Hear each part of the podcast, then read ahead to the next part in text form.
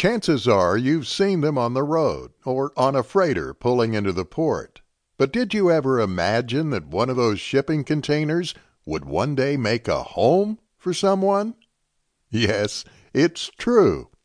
Shipping containers have a range of names, such as steel container, cargo container, International Standards Organization container, ISO for short.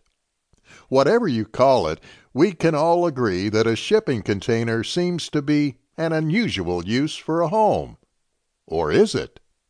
Whether you live in European countries such as Poland, Norway, or Spain, or even across the globe in locations such as the United States, New Zealand, China, and South America, shipping container homes are cropping up in a number of housing developments. Before you brush off the idea, let's go over a brief history and use for these unique boxes and see how they can actually be beneficial for your wallet and the environment.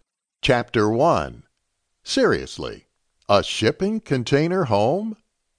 Why is the interest in transforming shipping containers into homes a growing concept?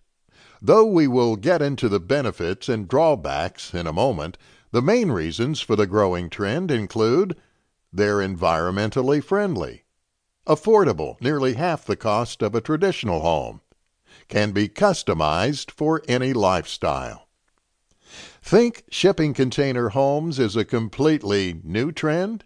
Not really.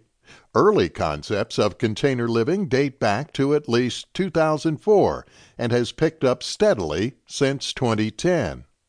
As the idea of minimizing and going back to basics grows worldwide, consumers are looking for more affordable and non traditional ways to live.